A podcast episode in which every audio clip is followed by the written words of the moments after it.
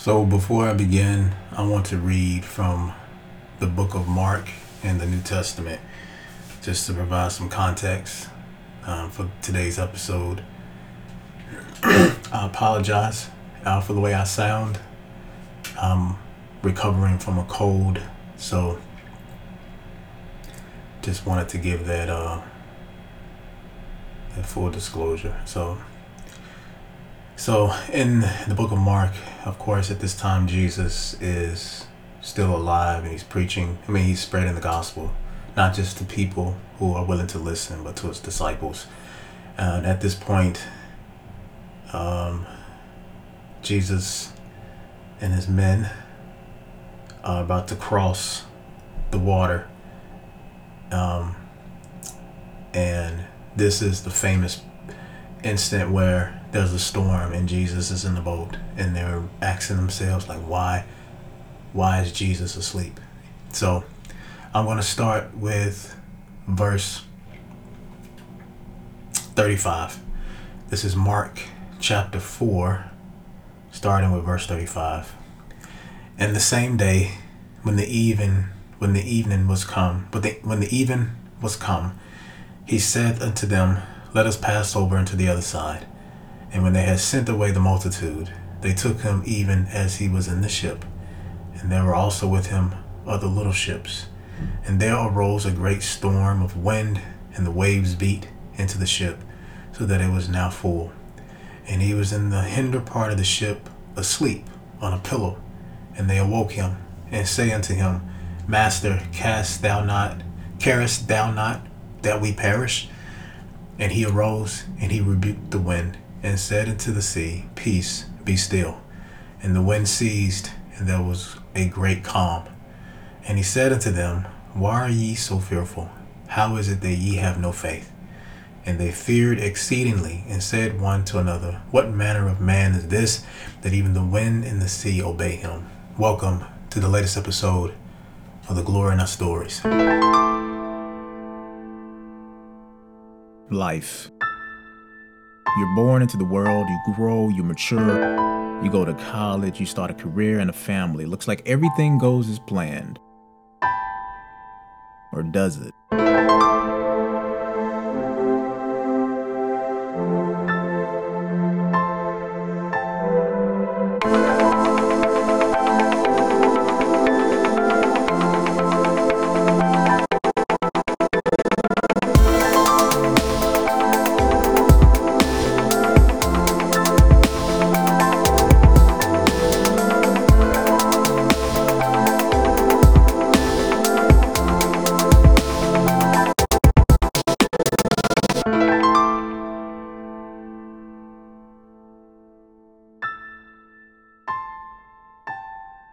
Morning, good afternoon, and good evening. Welcome to the latest episode of the Glory in Our Stories. I'm your host, Calvin Wayne Pennywell Jr.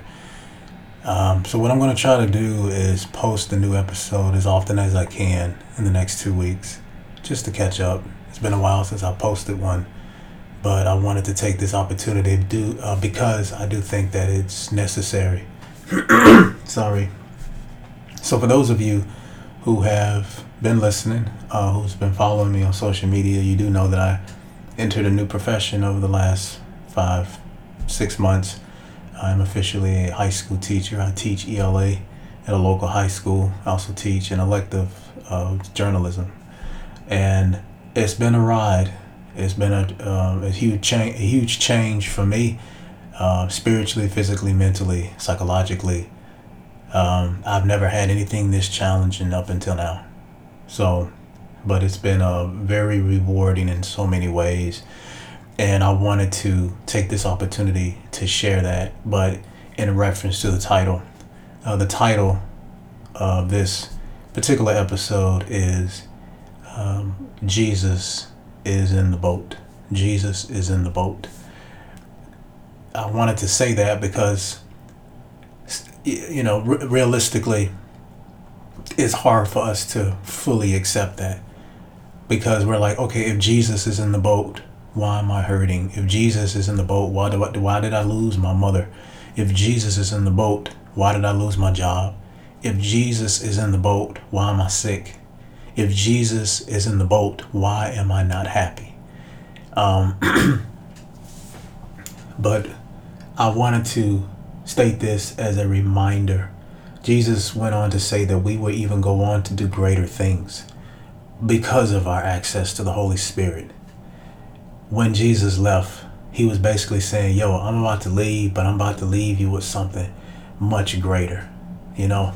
And it's it's very hard for us to accept that when you were in the presence of Jesus and you and you witnessed his glory, you witnessed his power, and then you're like, You're about to leave? How are we going to receive that? And he said, Trust me, I will leave you with the Holy Spirit. So but I wanted to focus on this because I think this was very, very applicable to what I experienced over the last five months. Now, I've only been teaching for one semester, so I, trust me, I am nowhere near an expert. But I can share you, I can share my experiences with you in relation to this because just like many aspects of life, you're going to think that you are alone and God, um, Jesus said, "You, um, I will never leave nor forsake you."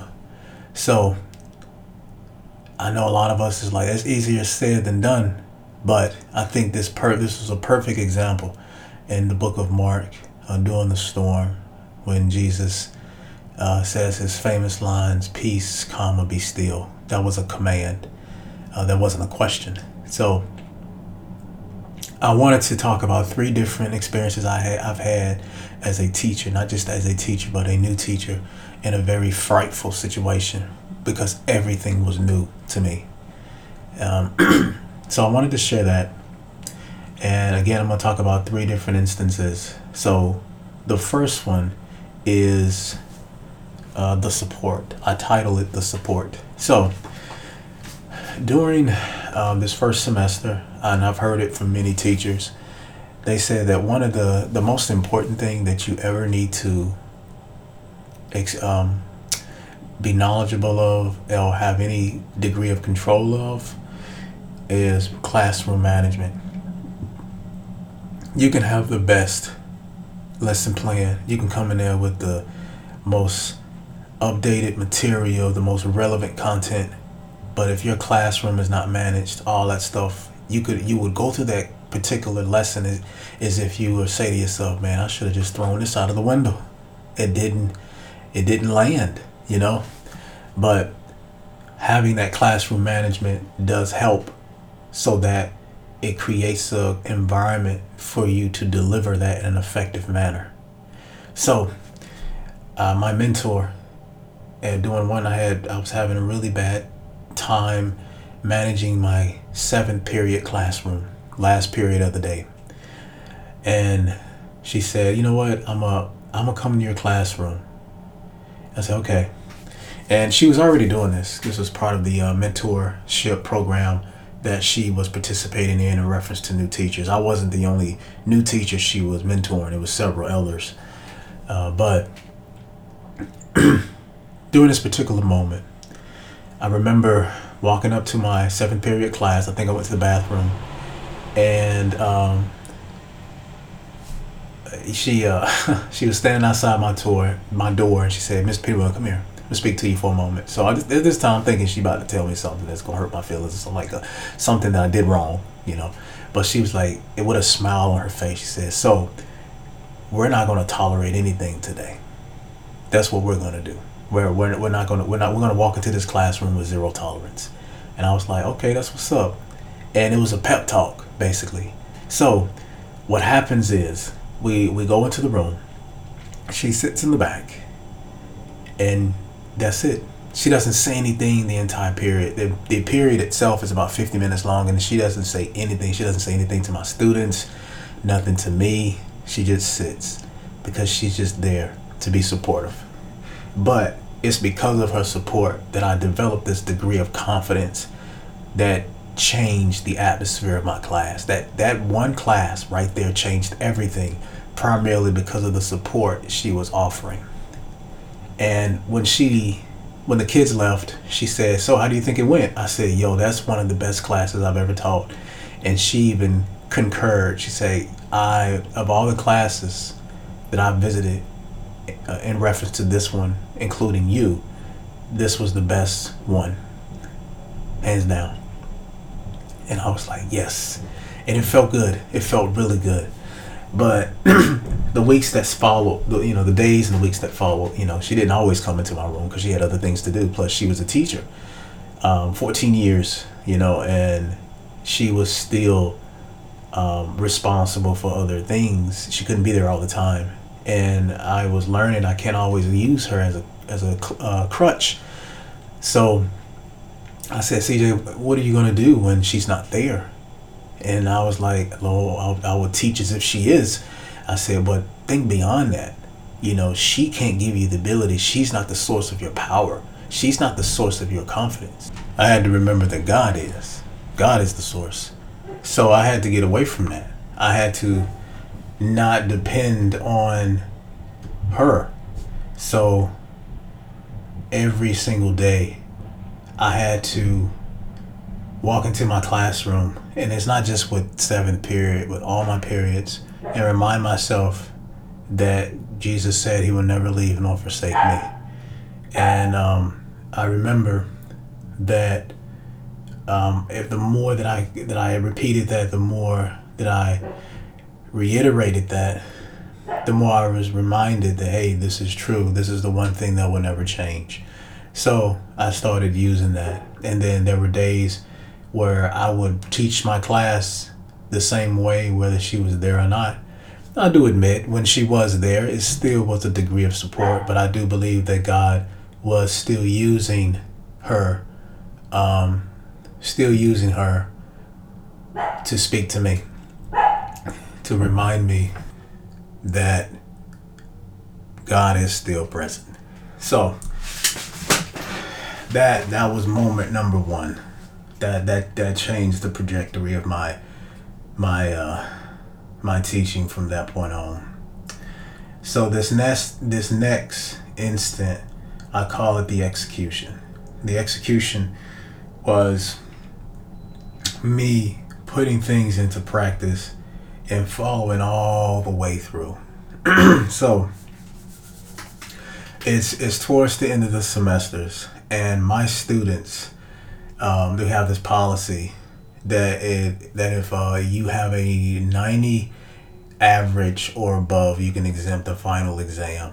And I and I had this one day where I was letting students do makeup work. Um, so they will, you know, had assignments pouring in from left to right. And this one particular student had like a 90 already. And I think he, I don't even, I think he was already caught up. Um, but he had this one project due and he had this, this assignment. And so after I put in the grades, his average drops one point, drops down to an 89. So I come to class um, and this is right. This is the week before. Um, well, actually, it's the day that I hand that I hand out exemption letters, and he said, "Mr. Pennywell, when are you going to hand out exemption letters?" I said, "I'm about to hand them out in a moment." But in hindsight, you know, but I was thinking to myself, I was like, "Yo, I don't think you're one of them." I, I so anyway, I, I hand out the exemption letters, and he's like, "Mr. Penny, where's where where's my exemption letter?" And I said, "Oh, you don't get one. You have an 89." And his uh, face crumples up, and he's like, "No, that's not right. I have a 90. Last time I checked." I said, you know, in a, in a not verbatim, but in other words, I basically said, you know, you should probably want to check again. So he checks, and he's complaining with one of his classmates, and he's getting a little loud. He's complaining loud enough for me to hear and he's using some you know some foul language, which I does not, which I don't tolerate in my class. Uh, but he's using some foul language, and I can tell he's bothered, but he's overstepping that that boundary, which is you're doing something I don't tolerate. So now I'll have to speak to you. So I say, can you come outside? And he doesn't move. I said, can you come outside, please? And he doesn't move. So I walk outside, and I'm about to, and I'm looking for the one of the assistant principals, and I can't find him. But eventually he gets up, he comes outside. He's obviously upset because he's talking at me. He's not looking at me in the eyes. And he's traditionally a good student who always looks me in my eyes, but he at this point he's upset. So he's basically saying, I don't understand why I have an 89 when I gave you all my work. And I told him, well, no, you didn't. You didn't give me this. And long story short, it was a misconfusion. It was it was uh it was yeah it was mis miscomprehension. Um, just a misunderstanding. Um, but we both were in our feelings. I was feeling violated as a teacher because he's talking to me a particular way. He felt misunderstood because he's a student that traditionally does his work and didn't understand why he got the grade that he got. So I sent him to another classroom and then I went back in my class and I started because we were reviewing for the exam. So time passes and while I'm while I'm writing on the board, I, I asked myself, I said, CJ, is there is there by is there any chance that something was done wrong on your end? And I thought about it. I said, you know what? It probably is. I probably said something in a way that he didn't understand, hence causing a fracture in the communication. So I was like, okay, yeah, I, I probably could have handled that differently. So next time I see him, hopefully it's soon I will speak to him. Not knowing that simultaneously, while this is happening in my class, while I'm thinking this in front of my students, while reviewing, God is putting something in the works. Because in the classroom uh, where I sent my student is where my mentor is. And she told us new students, and if ever we have issues with a student, just send them to her classroom because she understands. But while he was in there, she just so happened to not have anybody in there. So she asked him, she like, yo, so what happened? And he tells her, and he, she basically says, despite, don't you think it was kind of disrespectful the way that you spoke to him? And he's like, yeah. So she sends him to my class to apologize. So I'm, I'm standing at the front of the, the, the class and I hear this knock at the door. Then somebody opens it because I keep my, de- my room locked, my door locked, like all of us are supposed to. And he peeks his head in and says, Mr. Pennywell, Mr. Pennywell, can I talk to you? He said, Yeah. So I walk out there and all he says is, I want to apologize for the way I acted. I shouldn't have acted like that. That was very disrespectful. He didn't ask to have his grade changed. He just said, I want to apologize. And I looked at him and I said, First of all, I accept your apology. And then I said, Second, um, I not only did not only do I accept your apology, but thank you for that. Secondly, I said it was just a misunderstanding. Now that I think about it, and I looked at him, I said, Chandler, you're one of my best students, you know, and it was just a big misunderstanding, man. So what I'm going to do is tweak because the he actually did the assignment it was just he didn't complete it because he thought he wasn't supposed to based on something that I said and that I could have said differently. So he took it differently. And I take fault in that. So I told him I will make it so that your grade gets bumped up to the 90 that it had before um, so that you can exempt my class. And he was like, thank you. So told him, yeah, uh, just come by by the end of the day and I'll have your exemption letter ready. So they passes by and he gets back to me and he's like, Hey, Mr. Pennywell. I say, Hey. And while I'm getting his letter, he goes to the board and all day we've been um, reviewing for this exam and we've been playing this review game. And in order for my students to tally their points, they were using these magnetic circles on the board. And he just, upon himself, decided to collect them and hand them to me and help me out. And I was like, thank you for that. He said, no problem, Mr. Pennywell. And I handed him his exemption letter. And ever since then, every time he sees me, he says, hey, Mr. Pennywell. I say, hey, Chandler. Um, so, yeah, he, um, very, man, very good student. Very good. St- but what really riveted me was how God was working with me internally, what He was doing internally. And wow, not only was God speaking to me, but God had already maneuvered the situation where He gave us both a chance to redeem ourselves. And next time I see him, I'm going to tell him, I say, You did something in that one moment as a 14 year old that many men never do that are like three to four times your age. I said, even I didn't have the gumption to do what you just did at your age. And you just out did all of us. so um, God worked with me in that moment. And at that same time, I was executing um, my technique as a teacher. And one of them was exhibiting grace, not just for the students, but for myself.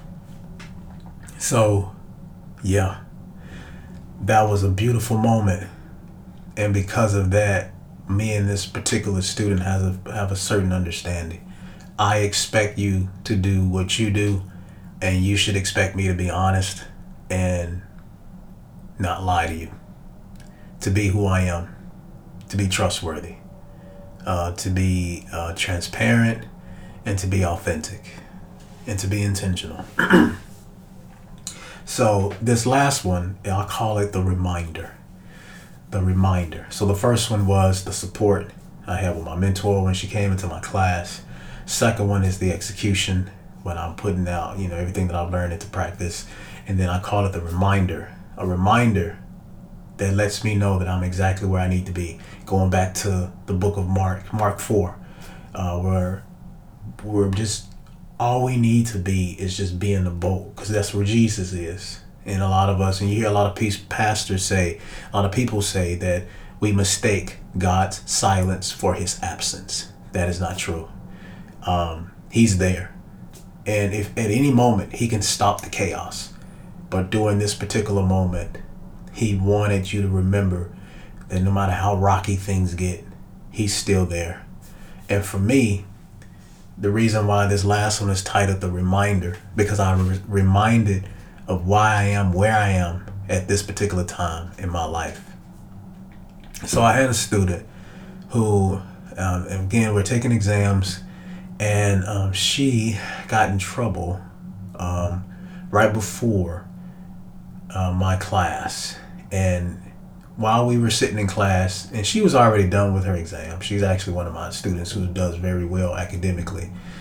She looks at me and she said, Mr. Pennywell, I'll speak to you for a moment? I said, sure. So we go outside and she says, so I like I just got in trouble and um, I wanted to explain why. I said, okay. So I listened to her. And she basically tells me that she was called doing something um, because it helps her manage her depression slash anxiety. And I explained to her, I said, you know what? I get that. I get it. And I said, but what you need to do, you're going to have to find another healthy, alter- you have to find a healthy alternative. Because number one is obviously doing going to do harm to your body. Uh, number two, you can't do it at school. So you're going to have to find something else. Is, is there anything else that you're highly interested in? That you can like devote your energy into. And she was like, she thought for a second. She's like, Mm-mm. and I said, it has to be something because this is it's not healthy what you're doing. And I said another thing you have to consider is you were caught with something that didn't even belong to you. It was your friends. So apparently your friend was okay with you holding this, knowing there's a possibility you may get caught and get in trouble. So you might want to consider a different group of friends um, because good friends wouldn't allow that to happen to you. They wouldn't have put you in that situation. So um, the reason why she didn't want to talk, have this talk with someone else, because she felt like they wouldn't understand. And I was trying to explain to her that yeah, I get it, but at the same time, you, you're gonna have to reap the consequences because you have to. You you did you you did the deed, so you have to pay the consequences. Um, sorry that it has to be that way, but this can be prevented in the future if you, you know, rethink your choices. So, what really caught my attention was that she was listening. At the beginning of the semester, I had to pull her out of my class. She did not make eye contact with me at all. Matter of fact, she had on sunglasses. Sunglasses in class, and she did not look at me. But during this time, she didn't have sunglasses on and she looked me dead in my eyes the entire time. And I said, Do you understand? And she said, Yes, sir. Because she was listening. That took four months, if not five, for us to get to that point. But in that moment, I was reminded that all God has to say is peace, be still. If He can say that at any moment, what makes us believe that His presence alone has less power? Think about that. So I was reminded that even though things are rocky, even though the storm feels unbearable, God is still present. He's still there. If God can be in the midst of your trouble and take a nap on a pillow, trust me, He has everything under control because there's no problem for Him. There's no problem. A lot of people are very afraid of flying, and then you hear about people who get on a plane, right? And as soon as it's taxing, they fall asleep. And you're like, "What?" Yeah, because it's no it's no issue. There's no there's nothing for them to worry about. Jesus didn't have to worry. He's Jesus. He's the, he's he's got he's the word in flesh. He's the truth. He's the light. He's the way. So I said that because I wanted us to be reminded. Whatever whatever it takes for us to remember that, use that. There's on my bulletin board, there's a quote from the song Jireh with Maverick City Mo- Maverick City Music and Elevation Church, at Elevation Worship. And there's a line in there that says, I know who I am. Uh, what is it? I know who I am. Let me look it up, y'all, because I don't want to say this wrong. And I, I, I wanted I wanted to put this up because it really I'm already loved. I'm already chosen. I know who I am.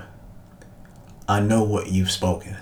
Again, it says, I'm already loved. I'm already chosen. I know who I am. I know what you've spoken. So I have that on my bulletin board so that at any time things feel overwhelming, I just look and I remember that. I remember I'm already loved. I'm already chosen. I know who I am. I know what you've spoken. So, when things feel very, very heavy, and it seems like you're being pulled from both ends, you're not in it alone. God knows exactly what you're going through. Sometimes we think God does, yes, He does. He does. Because He allowed you to experience it. God is never gonna let you go through something like, man, I ain't got no rule book for this. Oh man, he just gonna have to, or she just gonna have to figure this out. No, he's already figured it out. What he's doing, he's placing you in a position to depend on him. That's what he's doing. And with that comes maturity, comes growth, comes wisdom.